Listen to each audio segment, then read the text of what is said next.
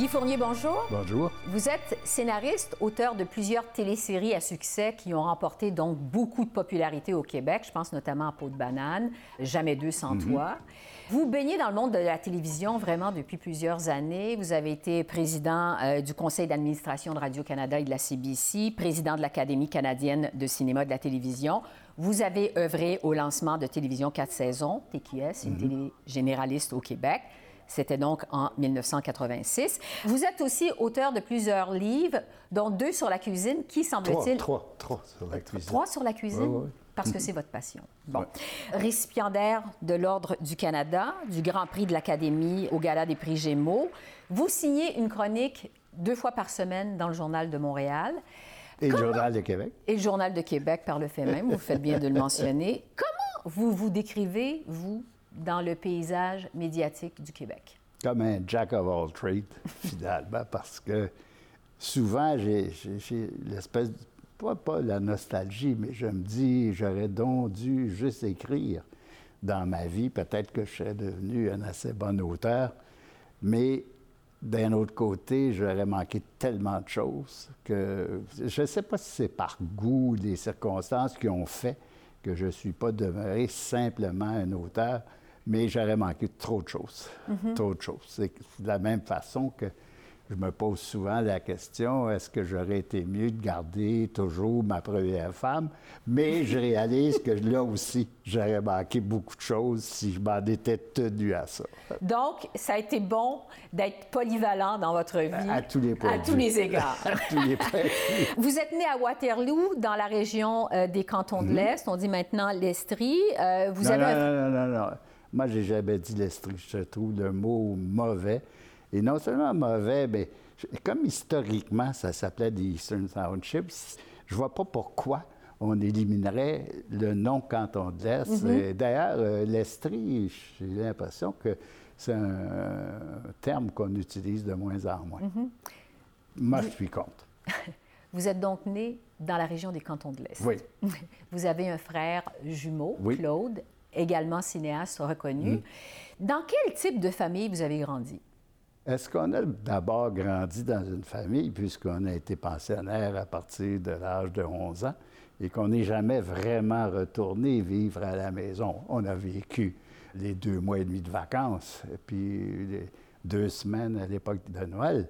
Mais finalement, on est, après, après être parti de la maison à 11 ans, on n'est jamais vraiment Oui. retourné. Mais est-ce que vos parents étaient portés sur les arts? Je l'ai dit, votre frère Non, jumeau est aussi c'est-à-dire que ma mère, ma mère euh, voulait absolument qu'on fasse des études. Mon père voulait absolument qu'on aille à la shop parce qu'il trouvait que c'était difficile de gagner la vie pour la famille, puis qu'on normalement on aurait dû aider.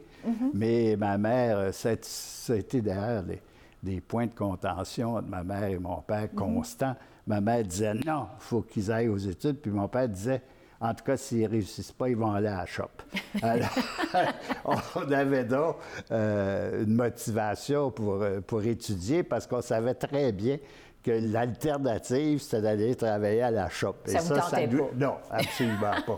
Parce que vous avez pas. dit en entrevue que votre mère était très exubérante, votre Oui. père était un homme contenu, réservé, donc deux traits de caractère assez, assez différents. Et je pense que je peux dire, sans exagérer, que on tient plutôt de notre mère là-dessus, sur l'exubérance et l'extravagance.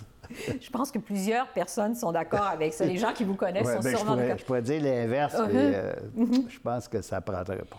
Vous avez fait des débuts en presse écrite, Oui. euh, bon, à la Tribune de Sherbrooke, nouvelliste à Trois-Rivières. Mm-hmm. Par la suite, vous êtes entré scénariste à Radio-Canada. Avez En 57. dans les années 50. Ouais. Vous avez contribué à l'émission Jeunesse, la boîte à surprise. Oui.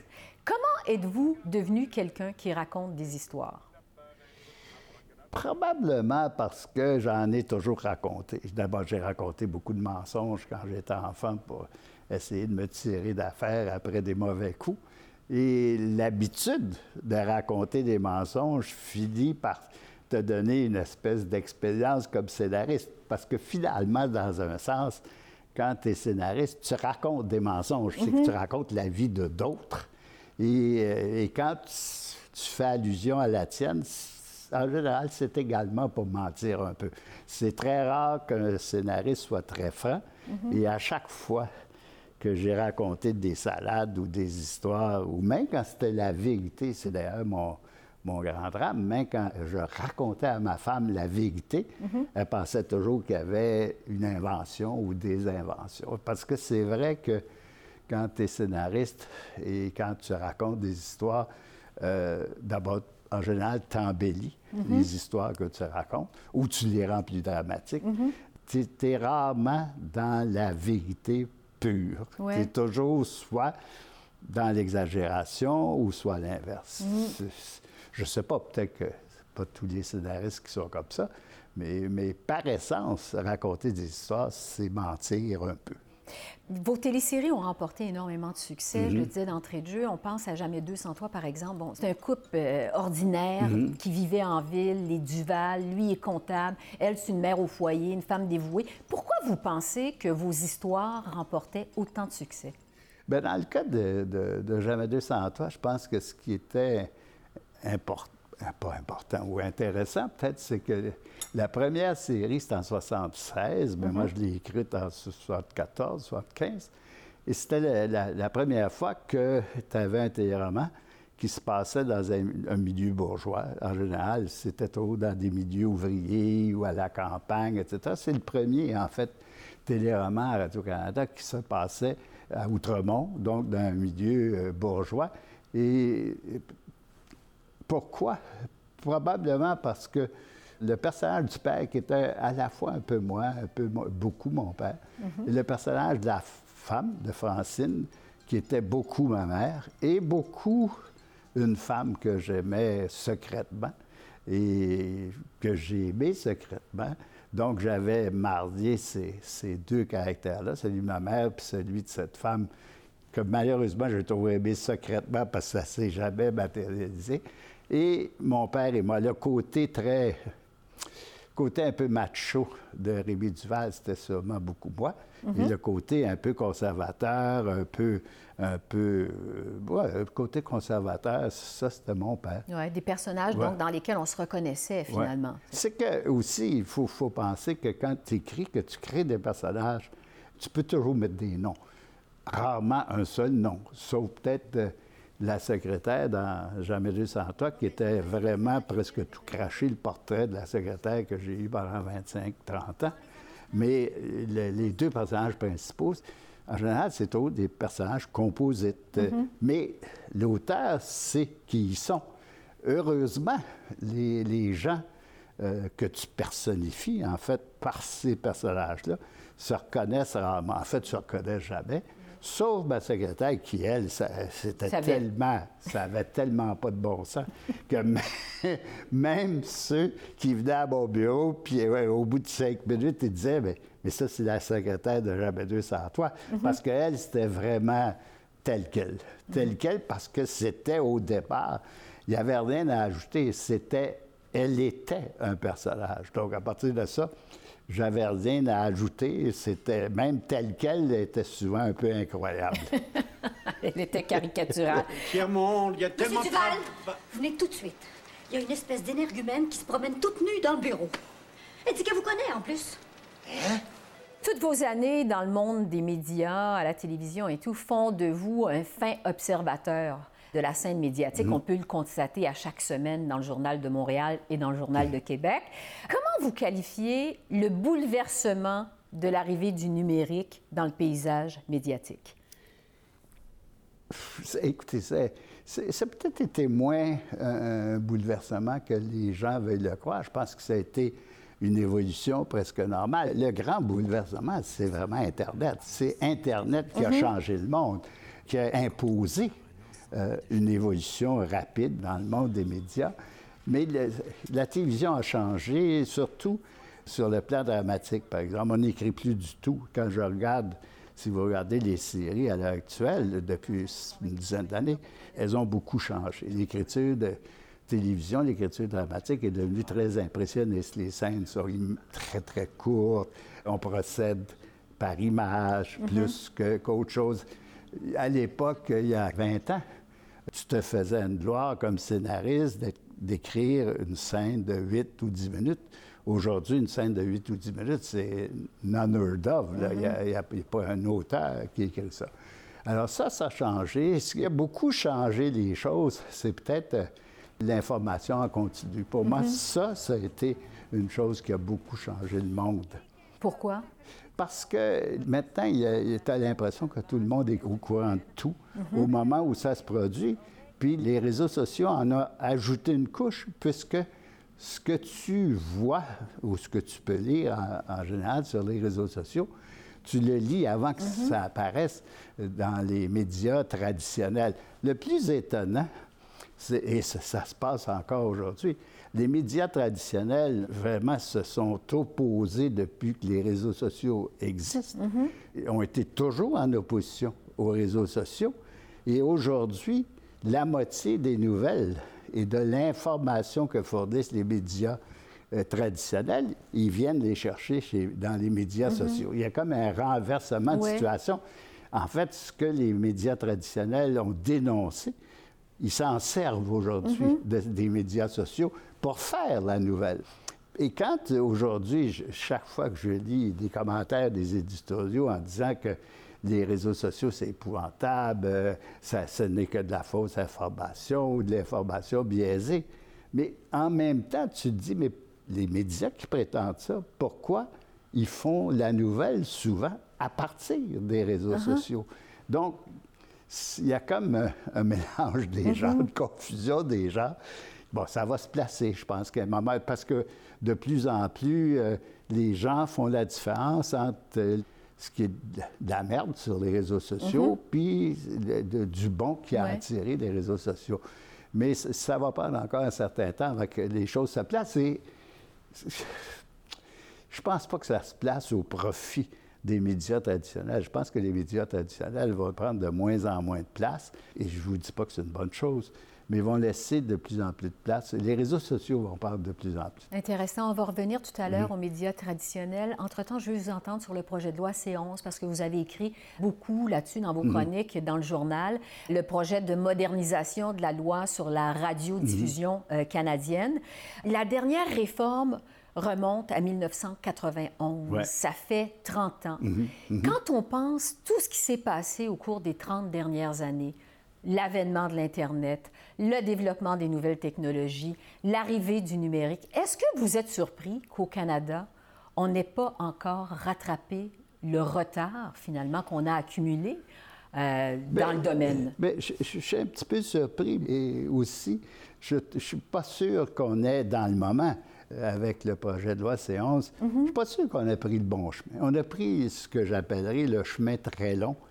Quand je dis le chemin très long, c'est que dans le moment, par le projet de loi C11, par exemple, on essaie d'en arriver à mettre sur le même pied qui existe déjà et de mettre les, géants du net, par exemple Netflix et compagnie, mm-hmm. de mettre sur le même pied que les entrées dans le système canadien, sur le même pied que tout le monde. Le problème que ça cause, c'est que c'est vraiment comme, à mon sens, d'essayer de mettre dans la même pièce des éléphants et des souris, parce que c'est bien évident que Netflix, euh, Disney et compagnie, ils n'auront jamais les, moyens et les mhm. petits moyens qu'ont les Crave ou, ou Illico et compagnie. Et aussi, pour moi, sais, ça a commencé sous, à mon sens, sur une très mauvaise base quand M. Harper a dit non, il n'y aura pas de taxe Netflix. Mhm. I'm 100% against a Netflix tax. Always have been, always will be. Comme si la taxe, la TPS, privait Netflix de quoi que ce soit. Ça coûtait rien à Netflix. C'était les, mm-hmm. les, consommateurs canadiens qui payaient la taxe, ceux qui avaient eu la mauvaise idée de s'abonner via un service canadien. Parce que si tu étais abonné comme moi, mais mm-hmm. je ne l'ai pas fait pour ça, m'étais abonné directement par Internet à Netflix pendant des années. Je n'ai pas payé de TPS. Mm-hmm. Ensuite, quand Trudeau est arrivé au pouvoir, parce qu'il avait promis de ne pas augmenter les taxes, a dit non, non, non, euh, moi aussi, je vais continuer euh, à pas avoir de taxes Netflix. Est-ce que vous êtes ouvert à l'idée euh, d'imposer la fameuse taxe Netflix là, pour l'Internet à haute vitesse, une taxe de 5% même de, des- des membres de votre caucus euh, au Comité du patrimoine recommandent euh, qu'on le fasse? Euh, nous euh, reconnaissons l'importance dans notre système parlementaire de euh, laisser les comités euh, faire leur travail euh, de façon indépendante, de faire des recommandations. Mais je veux être très clair. On s'est fait élire il y a un peu plus d'un an et demi sur une promesse de baisser les impôts pour la classe moyenne. Et aujourd'hui, petit à petit, on a décidé que les Netflix et compagnie entreraient dans le système de radiodiffusion qu'on avait déjà, parce que, quoi qu'on dise, celui qu'on veut mettre en place n'est pas tellement différent de celui qui existait. La seule différence, c'est qu'on veut ajouter euh, Netflix, Disney et compagnie. Pour moi, ça aurait été beaucoup plus simple euh, de dire, bon, le système euh, canadien marche assez bien.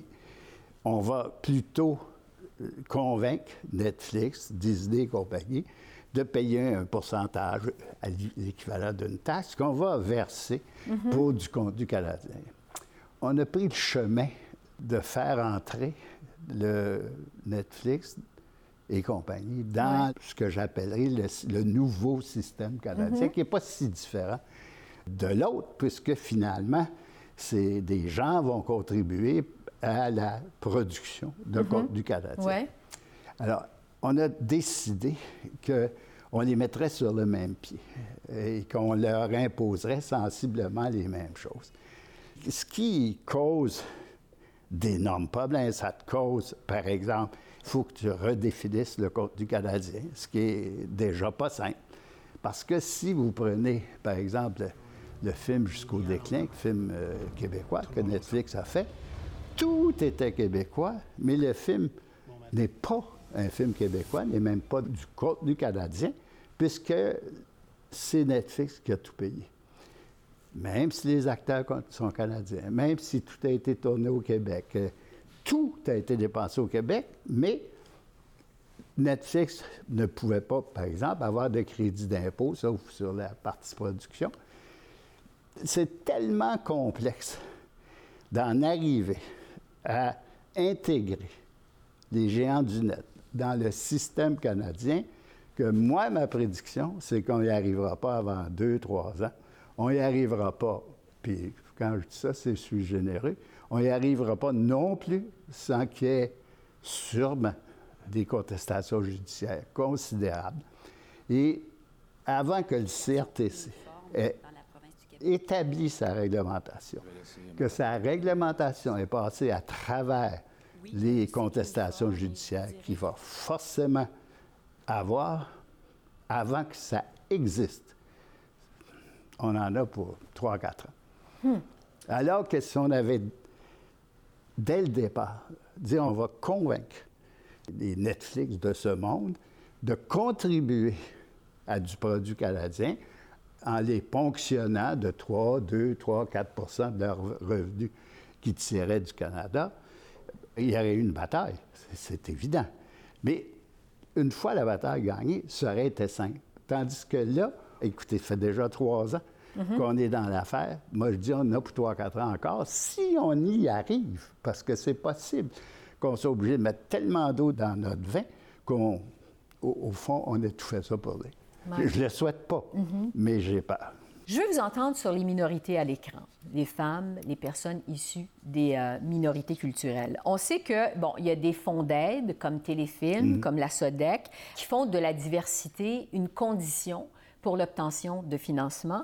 Est-ce que vous trouvez que la diversité canadienne est représentée de façon équitable à l'écran? Peut-être pas encore. Dans le moment, il y a, si j'écoute ce qu'on dit autour de moi, puis même ce que je constate moi-même, c'est qu'il y, a- une espèce d'exagération dans le moment. Chaque publicité a besoin d'un noir, etc. Et Il y a, il y a une espèce d'exagération. Je sais que les gens s'en plaignent, mais pour moi, personnellement, ça ne me gêne pas tellement parce que je me dis, on, on fait juste rattraper le temps perdu. Parce que Je me rappelle qu'au moment où, j'ai fait TQS en 86, on avait, par exemple, j'avais exigé qu'il y ait des gens de, de diversité culturelle à l'écran. Euh, j'avais exigé également euh, que les ressources humaines aient un personnel qui soit 50-50 femmes-hommes, même si ça voulait dire à plusieurs moments qu'on engageait des femmes euh, qui n'avaient pas d'expérience à la caméra, qui n'avaient pas d'expérience pour tirer les câbles, etc., parce que j'avais dit aux ressources humaines, je veux avoir 50% de personnel féminin, masculin, mais pas, pas dans les bureaux, là, partout, à mhm. tout, euh, quel que soit le métier. Et j'avais aussi demandé aux gens qui étaient responsables de ce qu'on voyait à l'écran, de voir le monde que je vois autour de moi mhm. quand je sors le midi autour de la gare Jean Talon, parce que c'est là qu'on était installé, qui était à ce moment-là euh, un quartier, je pense qu'il l'est encore, extrêmement multiculturel. Entre autres, le, premier qui est, débarqué, c'est Dany Laferrière, que j'avais mis à la météo. J'avoue que je trouve ça assez marrant de voir, par exemple, à Radio-Canada, qu'à peu près tous les météorologues sont de race noire. Je me dis, au fond, Danny, sans le savoir, a été, un pionnier. Est-ce qu'il sera un pionnier à l'Académie française? Est-ce qu'il sera suivi par plusieurs Noirs? Bien, ça, je le souhaite, mais c'est peut-être pas sûr. Vous parlez de Radio-Canada. Je veux vous entendre justement sur le diffuseur public. Mm. Euh, vous avez été président du conseil d'administration euh, de Radio-Canada, de la CBC. On sait que pendant la course au leadership du Parti conservateur, Pierre Poilievre a promis de couper les fonds le financement euh, de CBC et Radio-Canada, mhm. bon, ça a remporté quand même un certain succès euh, à travers le pays. Comment voyez-vous l'avenir de Radio-Canada, l'avenir du diffuseur public? C'est extrêmement difficile de prévoir l'avenir de Radio-Canada. Je vais vous dire pourquoi. Parce mhm. que Radio-Canada reste avec le réseau français, un réseau absolument essentiel que les gens veulent. Le problème du réseau anglais, c'est que, en général, les Canadiens anglais euh, en ont bien assez du, du réseau anglais. Euh, vous avez juste à regarder les codes d'écoute, on est autour de 5-6 Et je me souviens au moment où on a eu le lockout, j'ai reçu, comme alors que j'étais président, au moins 100 courriels par jour se plaignant du fait que la radio ne soit pas là, mais pas un seul courriel se plaignant du fait que la télévision, canadienne-andaise était plus là. Et si vous vous promenez à travers le Canada, vous réalisez vite que le réseau anglais de Radio-Canada a peu d'importance. En fait, les gens l'écoutent très peu. Mm-hmm. Et ce qui m'inquiète dans la, possibilité que Poiliev soit euh, le nouveau premier ministre, mm-hmm. c'est qu'il n'y aura pas personne le jour où il va vraiment décider de définancer la CBC, je pense pas qu'il y ait personne qui se plaigne. C'est ça qui est dommage, parce que pour moi, une télévision publique dans un pays comme le nôtre, particulièrement dans un pays comme le nôtre qui reste à faire, parce que Radio-Canada pourrait jouer dans l'unité du pays mm-hmm. un rôle infiniment plus grand que celui qu'il joue. En fait, il joue peu de rôle, mm-hmm. puisque finalement, tu as deux réseaux euh, qui marchent côte à côte, mais qui on peut avoir l'un avec l'autre. Mhm. C'est deux télévisions totalement différentes. La télévision, le réseau français, à mon sens, a joué un rôle capital dans l'homogénéisation du Québec, un rôle qui n'est pas joué du tout du côté anglais. Parce qu'il reste que quand on écoute euh, la CBC, c'est tellement Toronto-centric que c'est difficile pour les gens de du Manitoba, les gens d'Alberta, même les gens de Vancouver, de s'identifier. De se reconnaître dans de ça. Se reconnaître. Parce que c'est tellement torontois, mais tellement torontois, non seulement à l'écran, mais dans l'esprit, que finalement, le rôle d'unification ou d'homogénéisation que pourrait jouer le réseau anglais au Canada anglais, il ne le joue pas, mm-hmm. il ne l'a jamais joué et il ne le joue pas. Hmm. Guy Fournier, je veux vous entendre sur l'agisme. Parce que quand le cinéaste Jean-Claude Laure est décédé, hmm. c'est un cinéaste reconnu au Québec, mais qui était tombé dans l'oubli depuis quelques années, vous vous êtes demandé dans le journal de Montréal et de Québec s'il avait été victime d'agisme. Plus récemment, quand la chef d'antenne Lisa Laflamme hmm. a été congédiée de CTV, vous avez également évoqué l'agisme. Est-ce que vous trouvez que notre société fait de l'agisme? Euh, oui. D'emblée, je vais vous répondre oui, mais dans le cas d'Isa Laflamme, j'ai pas tellement évoqué l'âgisme dans ce cas-là parce que mes renseignements que j'avais, puis que je continue d'avoir, c'est plus le caractère d'Elisa et son affirmation comme femme qui causait problème, plus que l'âge. Bon, il y a beaucoup de gens, et on continue de parler d'âgisme dans le cas d'Isa Laflamme, mais pour moi, c'est plus grave que ça. C'est plus le fait que Lisa Laflamme s'affirmait et que je pense qu'on n'est pas encore prêt à accepter qu'une femme puisse s'affirmer avec autant d'autorité. Mais vous avez dit, quand je vous ai posé, est-ce que notre société fait de l'agisme? Vous m'avez dit oui. Oui, d'emblée, oui, oui, c'est sûr qu'elle fait de l'agisme. Par exemple, dans le moment, il y a une pénurie euh, de main-d'œuvre et on ne fait rien pour que les gens qui ont déjà pris leur retraite puissent retourner au travail. Parce qu'il n'y a pas d'intérêt pour quelqu'un de 65 ans qui touche une retraite. Il n'y a pas d'intérêt de retourner au travail. Il faudrait qu'il y ait une motivation fiscale pour retourner au travail. On ne le fait pas, je ne sais pas pourquoi, parce que pour moi, ça aiderait l'économie. Et en même temps, ça remettrait au travail un tas de personnes qui n'auraient pas dû prendre leur retraite. Oui, c'est ça, parce qu'effectivement, l'âge de la retraite au Canada, c'est 65 ans. Vous avez traversé cette période-là. Ah, Depuis longtemps. Je m'en souviens pas, mais Comment avez-vous composé avec l'âge de la retraite? Quand vous aviez Ben, 65 ans? euh, les dernières euh, 20, 25, 30 ans, j'ai surtout écrit pour la télévision. Et à un moment donné, j'ai réalisé que l'écriture de la télévision avait changé. J'avais le choix, moi, de changer ma façon d'écrire ou d'aller vers autre chose. Et aller vers autre chose, je- la première chose qui m'est venue à l'esprit, c'est que je me suis dit, pourquoi je ne retournerai pas au journalisme, en tout cas partiellement, puisque c'est comme ça que j'avais commencé ma vie. Et cette décision-là que j'avais prise en me disant, je vais faire ça pour deux ou trois ans, je pense que ça fait 12 ans, là, ou 13 ans. Et non seulement je ne l'ai jamais regretté une seconde, euh, j'ai peur du jour où ça va arrêter. Parce que finalement, je réalise que j'étais très content de quitter le journalisme parce que j'avais l'impression que le journalisme, euh, finalement, ça n'avait pas tellement d'importance. Je pense que ça en a plus aujourd'hui, mais ça en a plus parce que le journalisme est devenu intègre, ce qui n'était pas le cas. Quand moi j'ai commencé, on avait des pots de vin, euh, on avait, je veux dire, la moitié de notre salaire était en pots de vin, ce qui est impensable aujourd'hui. Le, le journalisme s'est auto-nettoyé de façon importante et je pense aussi que l'existence des réseaux sociaux donne au journalisme, au vrai journalisme, donne une importance, une nouvelle importance. Juste pour revenir sur la retraite, parce que on imagine mal vous voir arrêter, vous voir prendre votre retraite. Qu'est-ce que c'est votre prochain projet? Bien, dans le moment, euh, parce que ça fait deux contrats que je signe avec une maison d'édition, deux contrats qui s'achèvent parce qu'au bout de sept ans, le contrat devient à terme et il faut en signer un autre. J'ai épuisé deux contrats pour écrire euh, une autobiographie que j'ai finalement décidé de commencer parce que je me suis dit non, je ne vais pas écrire ça seul. euh, fait que je me suis euh, associé, si on veut, associé à- avec Pierre Huet pour écrire mon autobiographie.